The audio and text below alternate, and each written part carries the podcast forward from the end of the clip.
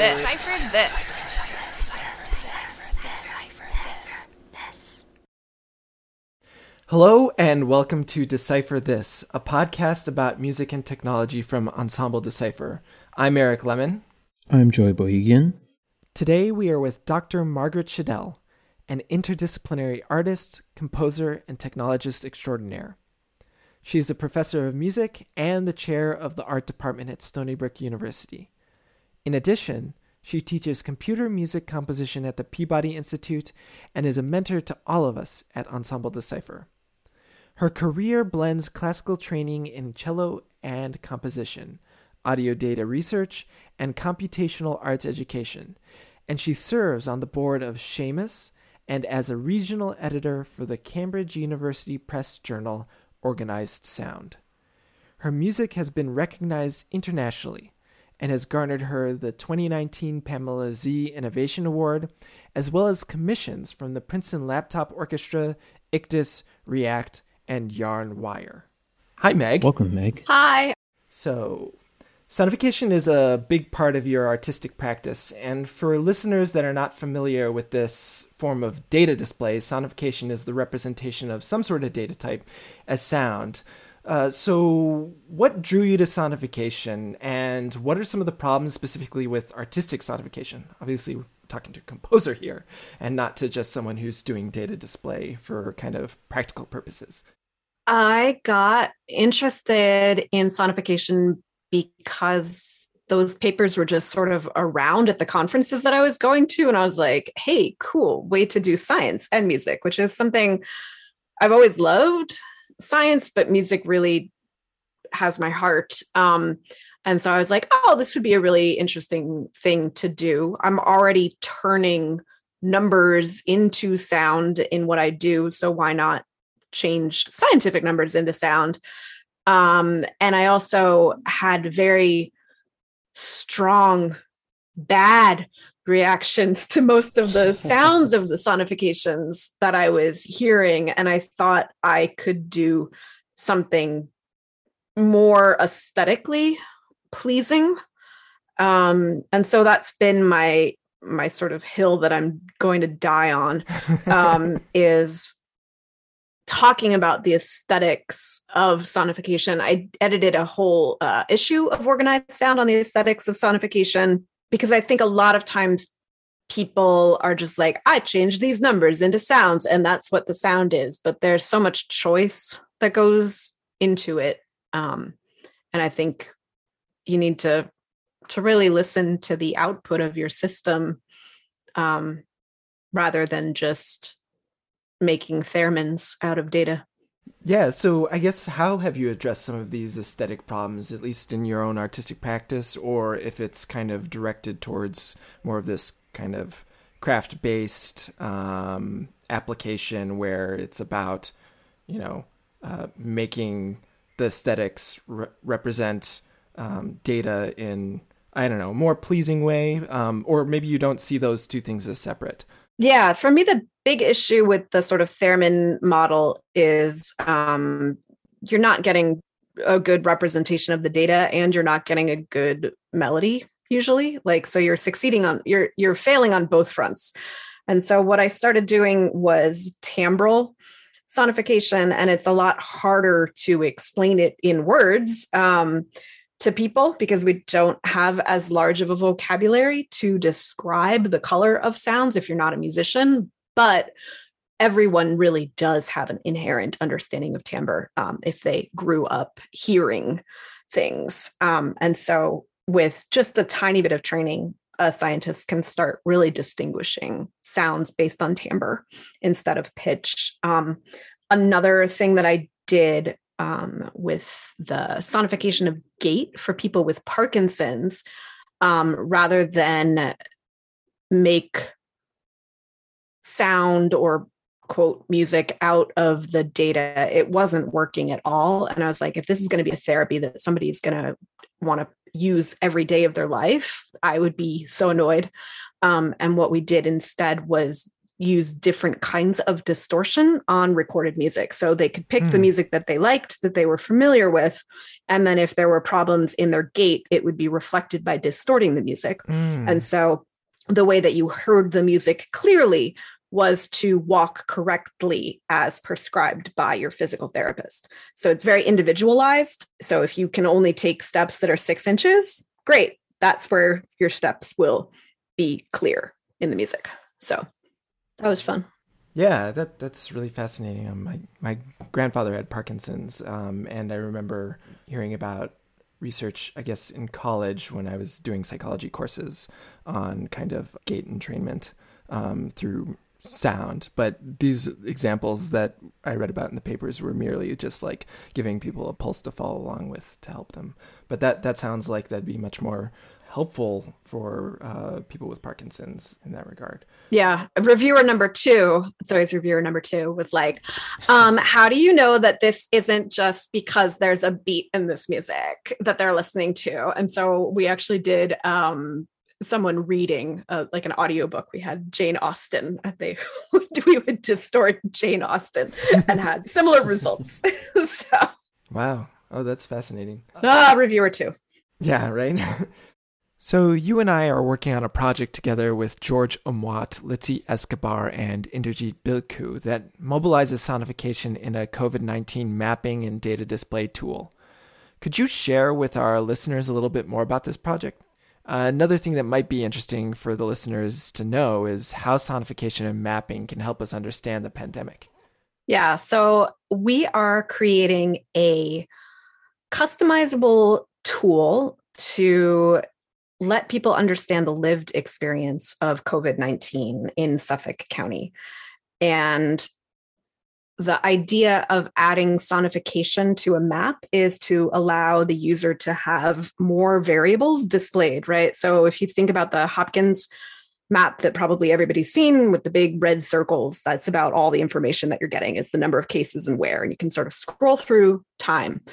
But we wanted to talk about the living conditions of people. Like, are they living in multi generational households? What is the income level? What are the races of people in these particular counties um, or these hamlets. And we wanted to let people choose which variables they wanted to display um, visually and which sonically.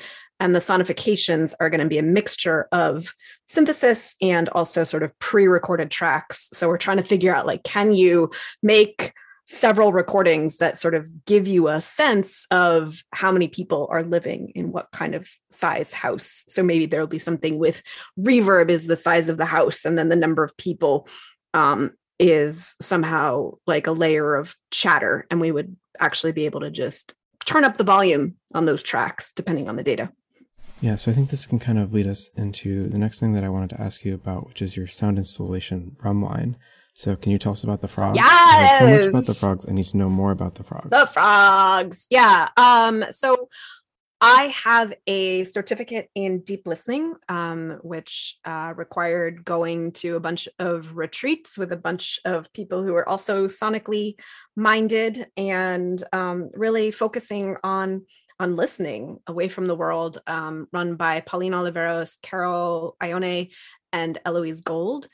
And I came home to my childhood home after one of these retreats, um, which is a house on a mountain on two and a half acres of forest with a stream in New Jersey. And the first day I was home, I was like, oh, I missed the frogs when I was in New Mexico. And then on the second day, I was like, whoa, I can hear that the shape of the pond changed because it rained and the pond got bigger. And I actually heard that the pond was bigger.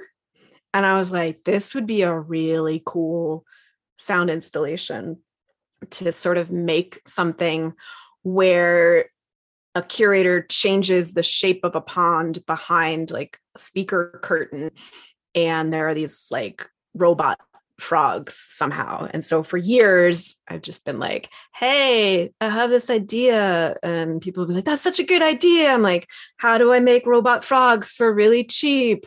And then nothing was cheap enough. Um, and then the uh, dada machine came out, which is a way of um, connecting sort of anything with power to MIDI.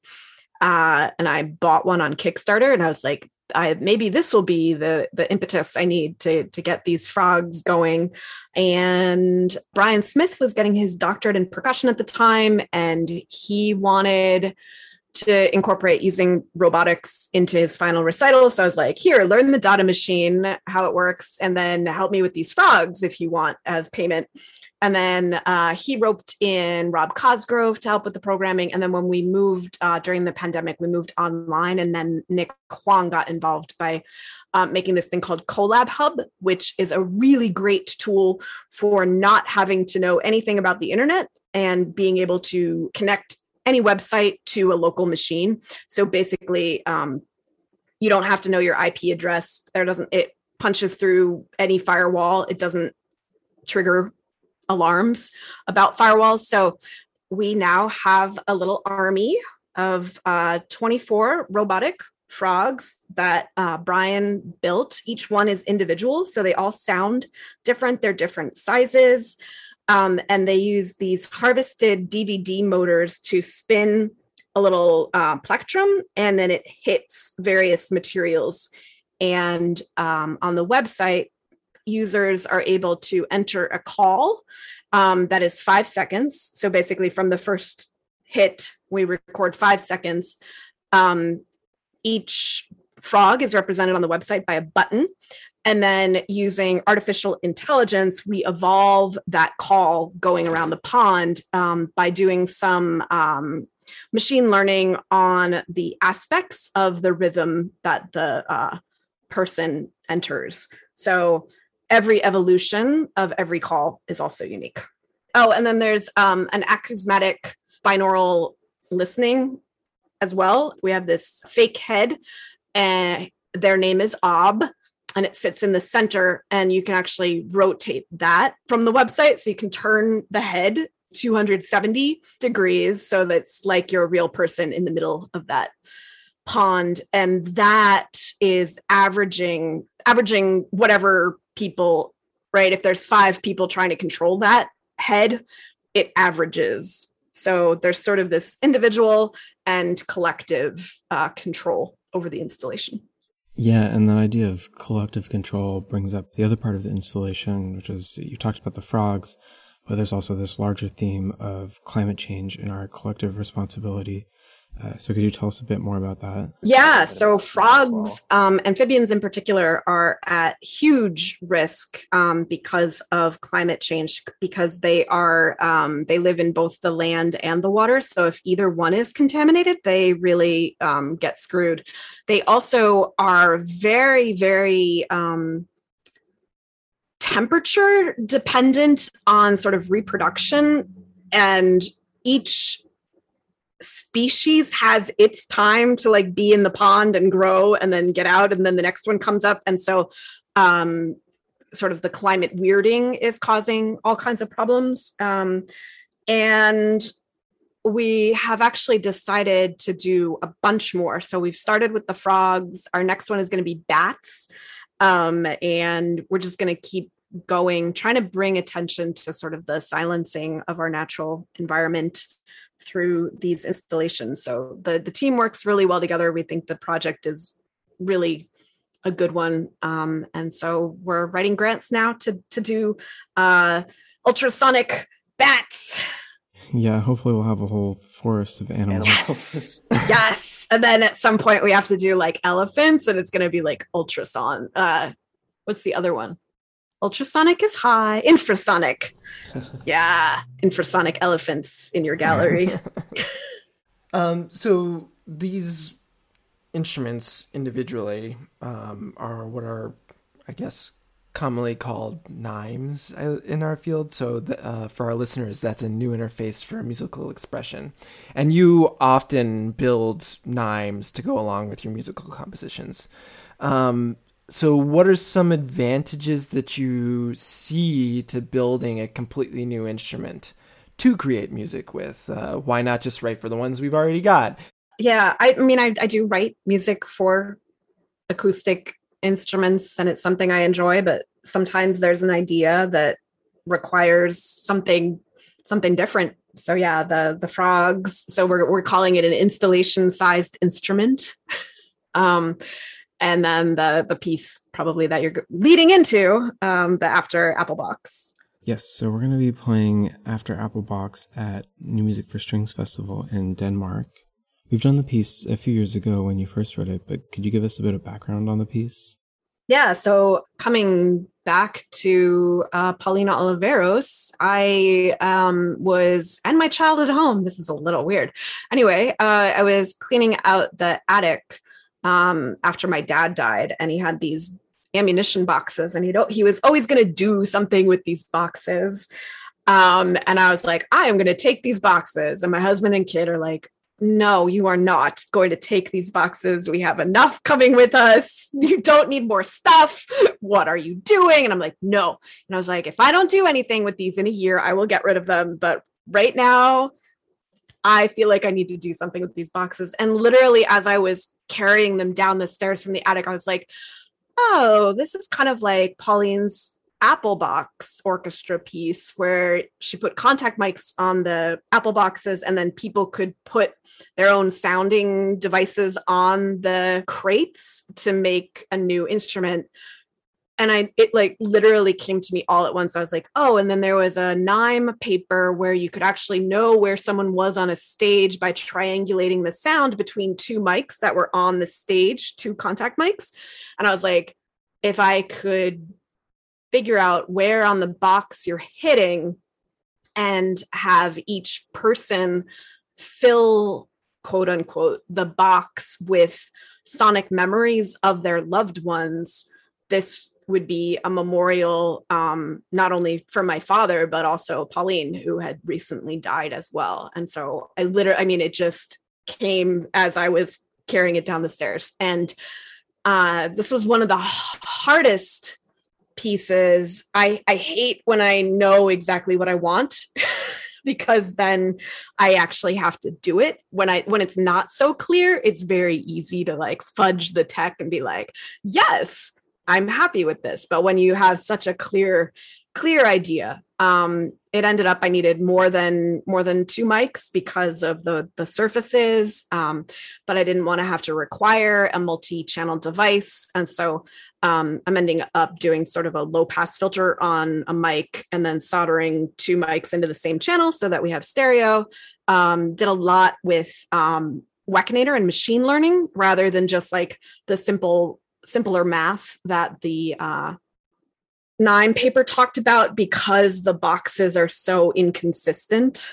So there was that issue. And then really struggling to refine the list of um, sonic prompts about um, about the the loved one who is who has passed. Um, so it took a long, long time to get this where I wanted it to be.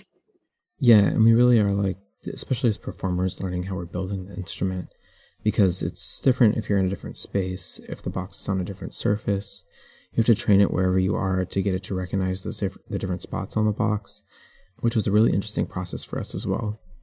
And with the theme of the piece as well, I don't know what it is with this instrumentation, but of all the pieces I've played, the most personal ones, the ones that have required us to be the most vulnerable, have been with this group us being able to put something of ourselves into the piece so concretely was something that was really special.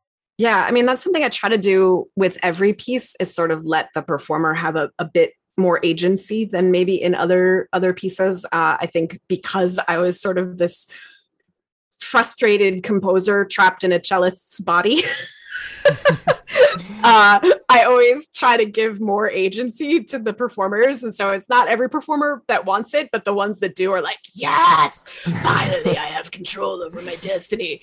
Um, so yeah, it's definitely something I do. And this this one I think probably is the most open because I I didn't make any of the sounds. So it's sort of lovely to to hear the the the sounds um the the ones that really stick with me are the the sounds that made people laugh or an imitation of that person's laugh those uh those ones i just clearly remember those sonic treats yeah Yeah, and it kind of invites us as well to think about and remember the people who we've lost. And sometimes we may not have done that yet. I had recorded sounds about my grandmother, and this was not too long after she had died, and I hadn't really processed all of that yet.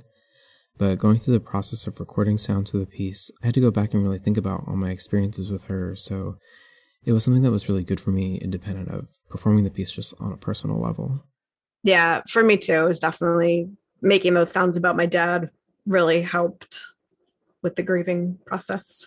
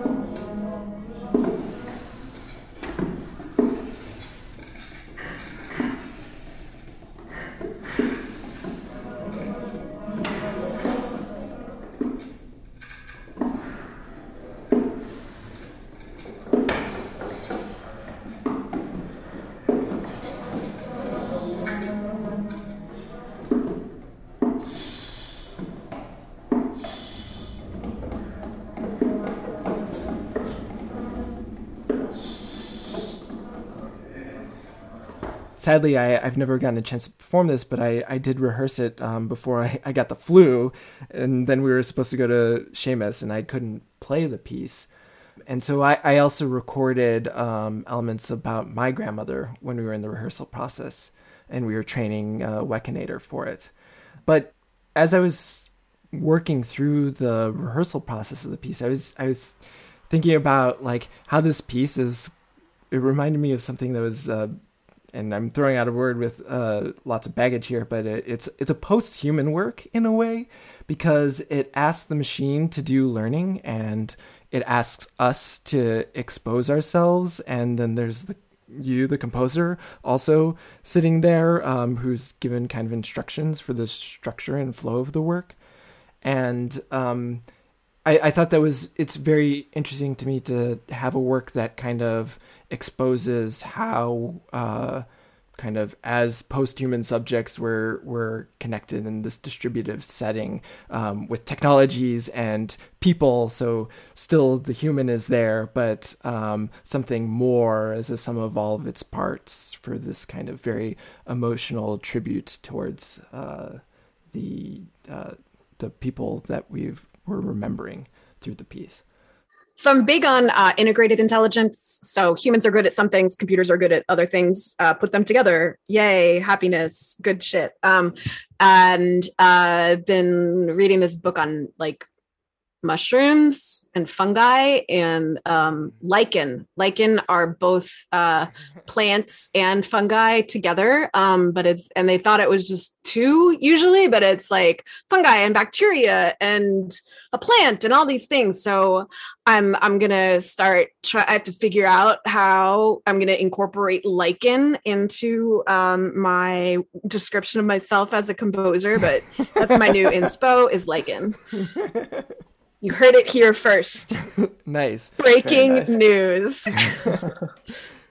Speaking of lichen, uh, your artistic work and academic research really, I, I think, deeply engages with environmental justice and political and social justice. We already discussed Rumline for its environmental themes, and you've recently collaborated on a work that two of our members, Rob Cosgrove and Taylor Long, have performed called Housework Lock Her Down which explicitly gestures towards traditional gender roles by hearkening to the labor that women perform at ironing boards. So these social and political themes have been a common recurring subject for all the composers we have worked with and all the individuals we have spoken with on Decipher This. So I wanted to ask you how you see these politics being channeled through your music and research, and how do you see your music and research then impacting our political world? Yeah, um, this uh, was not my idea. This is Jocelyn Ho, and I was sort of brought on as a um, UX designer, and one of was going to be like one of the first people to compose for the system. Um, so it's interesting that you now like think of me as massively political. Uh, um, trying to think of any of my other works. I mean, I did something about the 2000 election, but usually I don't think of my works as necessarily being that political.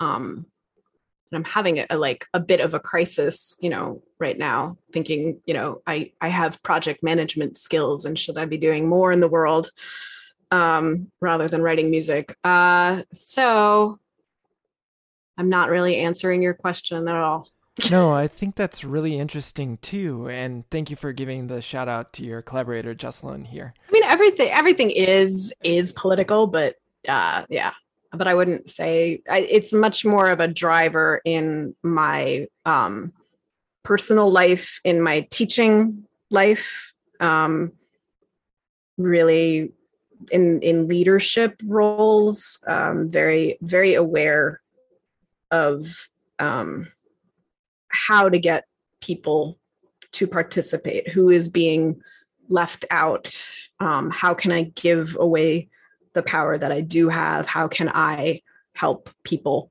who need to be helped? Um, i'll sometimes get an invitation for something and i'll be like i don't i don't need this for my resume but i do know that somebody else does need this. And i'll be like um, you know are you asking because it's you want me in particular or am i fitting a demographic of someone that you need? So very much try to give opportunities to to other people. Um do you have anything that's coming up that you would love to let the world know about Meg?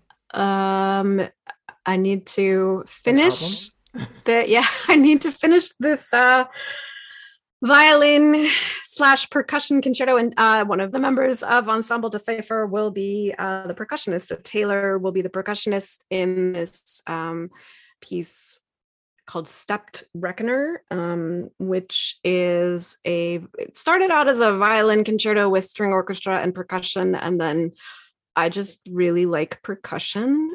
And so the percussion part grew and grew and now it's kind of a double concerto um, and I am doing spectral delay um, over 5.1 sound system. Um, the string orchestra is symmetrically distributed and they all have um, a Kurtali as well. And then um, I am analyzing the percussion sound to do the spectral delay on the violin. Um, and so some moments will be very very thin in the electronics um, So if um, the violinist is Kate, if Kate plays a run and um, Taylor is just simply bowing one Almglocken, only the pitches that are in the Almglocken will be then spread to the to the speakers. But there's going to be like an accumulator pedal, so it can get thicker and thicker as far as what gets spectrally delayed. Um, and that is the last piece on the album that needs to be recorded. Everything else needs to be sort of edited and mastered. But yes, my first solo CD is coming out with Parma. It's called Signal Through the Flames. Um, and it is terrifying. well, we look forward to hearing it, however yeah. terrifying it may be. Yeah, I, I, as I was saying at the beginning, I just I don't I don't like recordings of my pieces because um, every performance is different, right? I try to make pieces that live in a moment and then mm-hmm. putting them on a recording just I'm like, no, that's not the piece. The piece is so much bigger than that. But I sort of understand the necessity. I, otherwise, how will other people find me and let me write stuff for them but um hmm. I need to get over that, I think, and just realize that it's an instantiation. But it just seems so definitive. Um, and it seems like that's what defines that's a you know double worse of double use of define or definitive. But something about it with, with the music that I write in particular just makes me deeply unhappy. Mm-hmm. but buy my CD. well, it's one version of the piece, and I'm sure it'll be a great version. So Thank everybody you. should buy Meg's CD when it comes out. Yeah, somebody was saying I should make a, a seed like a recording that is 12 versions of the same piece, and I'm like, I re- I actually should. Yeah. like honestly, because I don't I don't think different like some performers realize how big the playground I made for them is, and some don't. Um, so hearing somebody else play the piece, hearing somebody play the piece differently, um, I think would give a more full picture of of that playground. Yeah, definitely. Well, great. Thank you, Meg, for coming on the show. Uh, you can find Meg's work uh, at her website, or she's also on Facebook, Instagram, and Twitter, and we'll put all those links in. The And SoundCloud. And SoundCloud. We'll put those links in the uh, episode description. Yay. Um, so, yeah, great. Thanks for coming on. Thanks.